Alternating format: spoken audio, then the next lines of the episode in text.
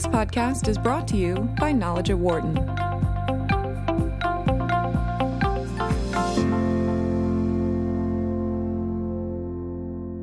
A recent investigation by former Attorney General Eric Holder into the culture around Uber has revealed some significant issues. And the news of possible sexual harassment of employees as well as other issues showed the approach of how C E O Travis Kalanick wanted to form this company. But apparently things may be starting to change thanks to Holder's report. In addition, Kalanick is going to have some of his duties stripped from him.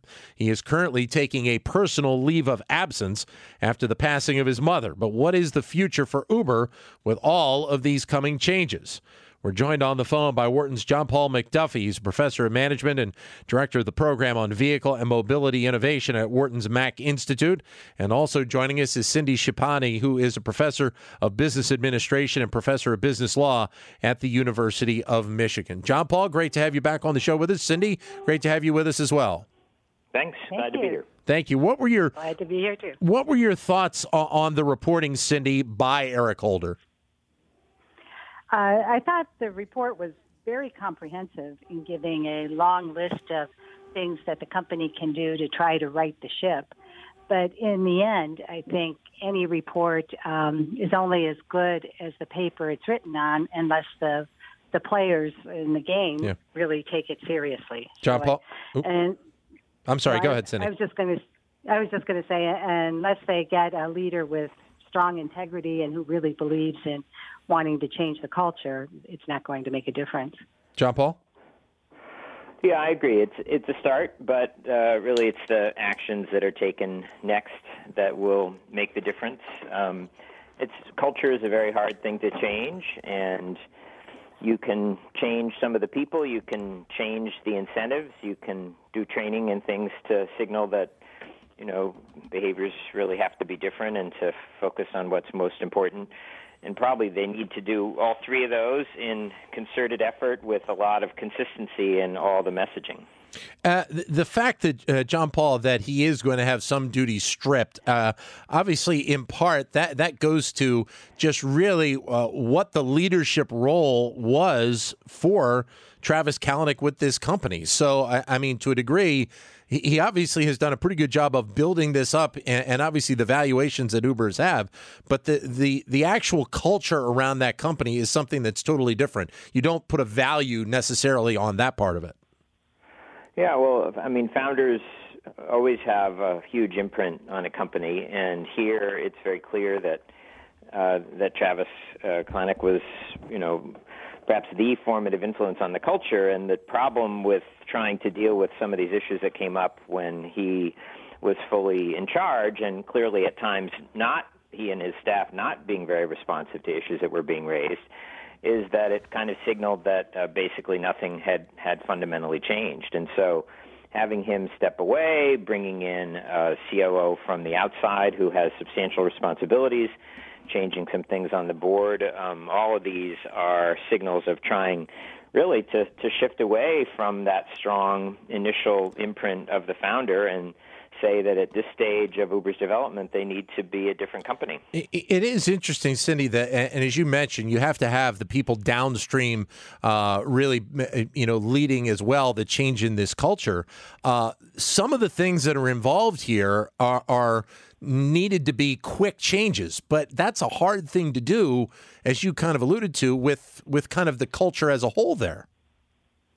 It's, it certainly is, and it's so dependent on the people and what they believe and how they uh, and what actions they take. The employees are going to look at the behaviors of the senior leadership, not just what is written or what they're told to measure, but they're going to look at how they're actually behaving. And so I think it's critical that they fill those positions that are now going vacant yep. um, with people that are sincere about making this cultural shift. We are joined uh, on the phone by John Paul MacDuffie of the Wharton School, Cindy Schipani, who is with the University of Michigan. You were talking about Uber and their culture. Your comments are welcome at eight four four, Wharton, eight four four, nine four two, seven eight six six. Or if you'd like, you can't get to your phone, you can send us a comment via Twitter, either at Biz Radio one eleven or my Twitter account, which is at Dan Loney twenty-one. One of the interesting things, Cindy, that was written up uh, about this was basically putting together a, a standard uh, practice set of rules, uh, which a lot of companies have, and, and it didn't sound like Uber had that. That's very, that was very interesting, and it's something that they should have had a long time ago, as long as that they were, as long as they would pay attention to them.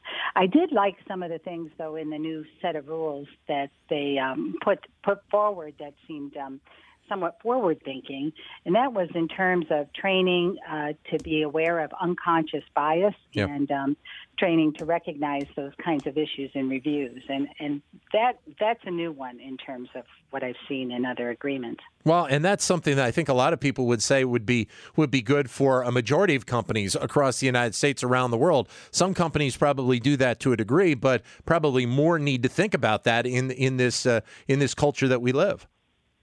Yeah, absolutely. And and by definition, unconscious bias is something that you're not thinking about. Right. So it's important to raise awareness of the issue. John Paul, in terms of the company itself, uh, how does this change Uber uh, and what they do going forward, especially in, in your role uh, with vehicle and mo- mobility innovation here at Wharton School? Yeah, well, I mean, you know, it's been a bit of a perfect storm for Uber lately because they've also had this lawsuit uh, where Google's Waymo is accusing them of stealing trade secrets around LiDAR, and they fired this employee, Anthony Lewandowski, and they've also had scandals around this software that they were using to evade, uh, you know, various attempts to monitor their activities in different cities, this Grayball software. So, you know, it's a it's a pattern which uh, really, I think, affects their their reputation, their brand. Uh, you have people saying that they're not going to use Uber, they're going to go to Lyft and other competitors simply because of these different signs of, of bad behavior. So, you know, cleaning up the internal culture with respect to how employees are treated is one piece of it. Uh, but presumably the cultural change should be affecting these other areas of ethical violation and the like. And probably the main thing that uh, that the C E O represented in terms of the strategy was this very aggressive growth strategy and this willingness to yeah. push into markets uh, regardless of regulatory barriers or, or other concerns, and figure uh, that, you know, get a get a footprint, get a hold on consumers, and then deal with regulatory problems later. And they have largely succeeded in that in a lot of places, and laws have been changed uh, retrospectively to allow them to exist, even though they would, would have been illegal to start off. So have they gotten far enough with that so that now they can uh, behave a bit less aggressively, more uh, following the existing laws?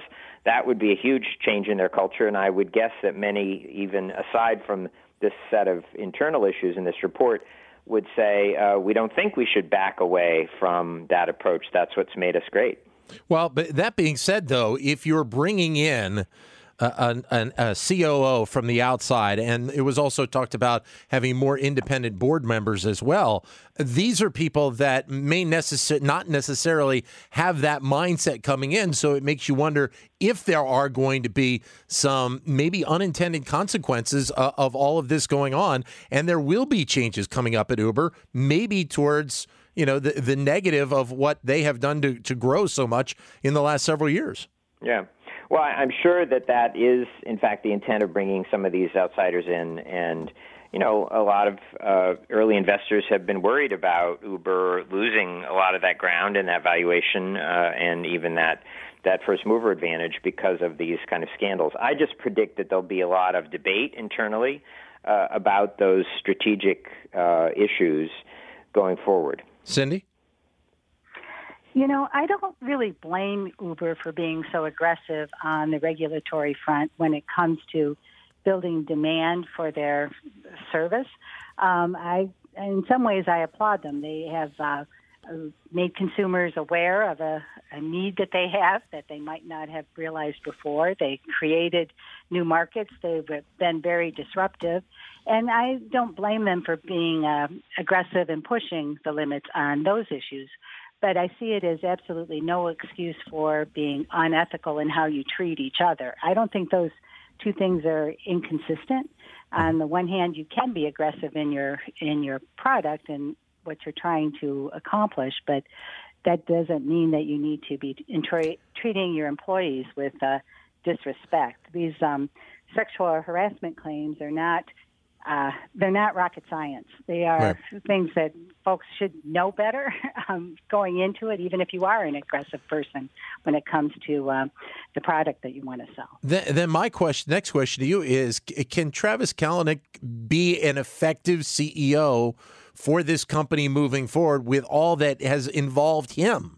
I mean, obviously the company stuff is one thing, but there was obviously uh, the, the the video of him yelling at uh, at an Uber driver, and, and certainly there have been you know other things that have surrounded him in, in this, and it makes you wonder if stripping part of his duties is maybe just the first step in maybe you know an overall change of the, the company thought process as to who the C E O should be. Uh, I agree with you. I think that this is an important first step, and, and the company does need to think about that because it's the, the leader who sets the culture and sets the tone. And the tone that has been set on these issues has not been good for the company. Uh, good, good C E O founders recognize when it's time for them to maybe uh, give the reins over to someone else, that they cannot can no longer be effective at a certain period of time. And it might be time for um, the C E O to think about that. John Paul? Yeah, I mean, it's it's part of the narrative we have of some of the most successful startups, that they reach a point where the founder and the founding team aren't the right leadership to go forward, not necessarily because of scandal, but because of some other kind of crisis, some n- different needs in the next stage of the company's growth. With tech companies, there's been a bit of a revision of that narrative. There, there's some of the big venture capitalists who, uh, like uh, in Andreessen Horowitz has been particularly explicit on this.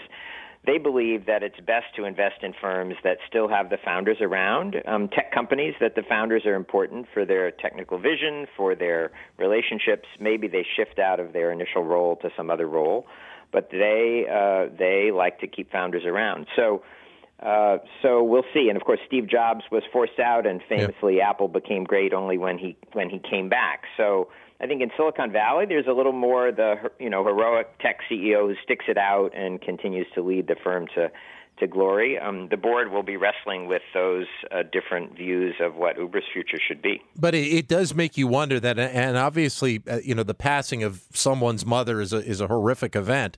Uh, but it does make you wonder if if that had not been a component uh, uh, of Travis taking time off to kind of regroup at this point, whether or not this would have been a situation with all that came out in the in the Holder report, uh, whether or not he would have been asked to take time off to, you know, to kind of regroup himself. Do you think that could have been a possibility as well? Yeah, I think that could have been a possibility. He, he strikes me as the kind of C E O who, who really would not uh, want to step aside, uh, even briefly, and, and this um, this personal tragedy probably made it uh, a more logical thing for him to do. Uh, from what I've been reading about some of the, the, the governance rules that affect Uber, when senior people who hold a lot of stock uh, leave, that reverts, the stock reverts to uh, to him. I mean, to yeah. to, to uh, and and so actually, in a funny way, all this turnover in the top executive ranks are only increasing his control of uh, voting shares. It, it's not a full-out majority, but he remains, even if uh, you know sidelined for a while, a tremendously powerful force just in the basic ownership structure of Uber. Cindy? I agree. I think um, those issues there are, he, he's in it. He, it's his investment. He has the uh, voting shares. He's going to have control whether he's sidelined or not. But I think putting, you know, changing his duties or asking him to be relieved of C E O duties entirely is important for changing the culture. and he could still stay on in a way to influence uh, the, the next big thing, or you know, what the company is engaged in. But going back to the culture for a second, Cindy, there was also obviously the, the comment made by Uber board member David Bonderman uh, about the report. And, and you, you talk about culture and, and needing a change in culture. There, there's one right there. I mean, obviously, he's resigned from the board, but that, that you know, to be able to make that comment in that kind of structure is is pretty harsh. I agree. I thought that just shows how poor the culture is if the, the board member is even in the time of all seriousness. Now, there are times where you might make a joke and right. it would be taken okay, but in this context, you know, that was poor judgment, if not uh, something worse. John Paul? Yes, and, and, and let's assume it might have been uh, slightly unconscious uh, because he so quickly apologized and, and resigned and the like. But, um, you know, it, it does reflect a set of attitudes that are probably not just at Uber, but more broadly in, in Silicon Valley, as a lot of people have, have written about. And the interesting thing, if you read some of the coverage of, of, of his remark, that basically having more female board members means that they'll just be more talking, yeah. is actually absolutely contradicted by research yeah. that in um, mm-hmm. in meetings of boards or other kinds of meetings, uh, men dominate airtime and men interrupt women all the time. And that's true even when the number of women increase. So, uh, I mean, he's flat wrong empirically and yeah. revealed uh, a, a kind of deep kind of bias that was inappropriate to the moment. Well, does does this case, Cindy, does this case change the mindset at all in Silicon Valley? And, and John Paul mentioned it, obviously, and, and it's been written widely about kind of the, the, the belief of culture of what Silicon Valley is. Does this help maybe bring that, that conversation forward another step? Or unfortunately, does this, you know, is this one example at one company and then, you know, three months, six months, whatever it is down the line, are we back to business as usual? Well, I'd like to be optimistic about yeah. this. I think uh, having this conversation with a company as huge as Uber is and how quickly it grew into such a, a, a big force will open up the eyes of uh, other companies to, to look in-house and to make sure that they're not subject to a scandal of uh, of this nature. So I, I'm optimistic that this will be helpful down the road. It, but it, but it does require Uber to really look at, you know, the people that they're hiring, and obviously they do that to to a degree. But I, I'm I'm thinking specifically about the, at the corporate level, who they hire, mm-hmm. what the background is, and, and really what their mindset is, what they are bringing to the company. It's something that a lot of corporations are are really relying on now. They want good people as well as people that are very successful as well, and, and that's something that that is a narrative that really does have to do, to continue to move forward. I agree. It's it's all about integrity, and it's about meaning it. So that the whole notion of tone at the top, even though that may sound cliche, it's critical. It's it's the actions at the top. It's a zero tolerance for uh, unethical actions. Right. I noticed in, in the report they they talk about wanting to make sure that folks in H R are very well trained on when there's an issue that raises legal consequences. I think it needs to go further and have the H R folks also recognize the things that uh, affect culture, that are unethical. Even if they are not, they haven't risen to a legal issue, they still need to be addressed before it gets there. So um, I think it's critical that these people that are put in charge really care about it. And you kind of alluded to it, John Paul, a little bit ago, but again, this is a company that really builds itself on the experience that the consumer has and the relationship it has with all of the people that either use the Uber service or who are drivers for the service. So the potential of impact there, you don't know how much, but there is that possible impact that could be there of people saying, huh, you know, this is the culture. Maybe I do need to reconsider this.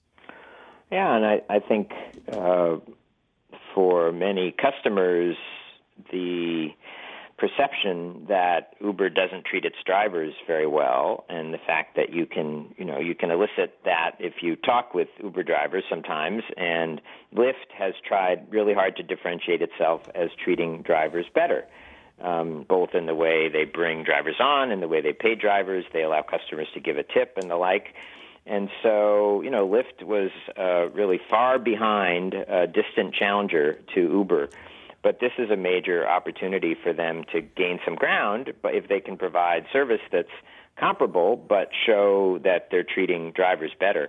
I also think the fact that Uber has been, uh, and, and the C E O is so outspoken about uh, aggressive push for autonomous vehicles, right. You get the sense that uh, dealing with these pesky drivers is uh, sort of their least favorite part of the business model. And that message is not uh, going to exactly endear drivers to you either. Um, I think you mentioned it, Dan, briefly, that this video of uh, yep. Travis Kalanick getting in an argument with a Uber driver and uh, who was complaining about the way that the, the reimbursement rates to drivers had changed and saying, you know, sort of hmm. get over it, get a life, stop whining, stop complaining, uh, kind of revealed those attitudes towards drivers and obviously keeping drivers Uh, on board with their business model for now and probably for a long time is essential. There, there is, Cindy, uh, also the question uh, of culture of these types of companies in general. And I don't mean necessarily just Uber or, or Silicon Valley, but you know, some of the companies that have been built up by the millennial generation. And I don't want to put paint a broad brush here, but Uh, it, it was brought up in this report about the concern about alcohol around the workplace in events, you know, that, that Uber uh, would be hosting. I know of one company here in Philadelphia that is kind of run by millennials. I'm not going to mention their name because I know they have had post-work parties as well. It, it is just, it is not a good formula for a- anything positive to happen in the workplace, yet seemingly it is an idea that, it, at least in a few instances, It, it is coming forward. It almost makes it feel a little bit like a fraternity party. You know, it does. And it, it seems that there's sort of a no rules culture. You know, the, the rules don't apply to us. We are we are uh, new. We're breaking new ground. We're the innovative force. And so we will just go forward and not pay attention to those around us. And and I think that does have to change. And, and as we just talked about, I think this Uber case going forward will at least show that there are some of the rules that are that are important. And treating people with respect is a big one. John Paul?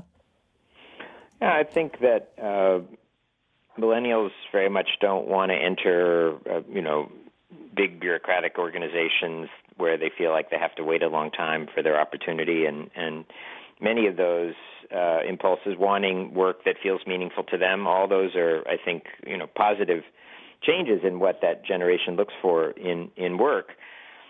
It's, you know, funny to see it translated sometimes into uh, parties and a no-rules kind of culture and, you know, foosball tables and ping-pong in the middle of the day as the way to demonstrate that we're different from the traditional workplace. I think there's all kinds of ways to uh, have a different workplace that doesn't end up violating, uh, you know, these these kinds of uh, rules about how people should treat each other within an organization. And then I, I think the other thing is the um, the uh, what was my thought there? Well, that's all right. We can, we can come back to it, but yeah, it, I, mean, to it. I, I mean, it is, Cindy, it, it is a shift. And we know that it's occurring in terms of the style of what companies are going to be going forward in the next thirty, forty years. It's just no surprise the fact that the mindset of millennials in terms of running a business is much different than what the the baby boomer generation is. Uh, you know, and so, I mean, we're talking about a shift across a lot of businesses in general over the next, you know, twenty, thirty years. So It, but you still have to have those core values there as well. You absolutely do. And, and one thing that is, I find very disappointing uh, to the extent that we see this with um, organizations run by millennials, is these these folks have seen their probably both parents work. They've seen their mother in careers. They may have seen their siblings in careers. Right. So I would think they should know better. You know, they, they know how to treat people, know that both genders are welcome in the workplace. They're all all genders. Um, the the fact that we would see this kind of behavior at an Uber with young people that should know better is is really disappointing. Great to have you both with us. Thank you, John Paul. Thank you, Cindy. I wish you all the best today. Thank you. Okay. Thank you very much. Great to have you both. Thank you. John Paul MacDuffie of the Wharton School, Cindy Schipani of the University of Michigan joining us. For more insight from Knowledge at Wharton, please visit knowledge dot wharton dot u penn dot e d u.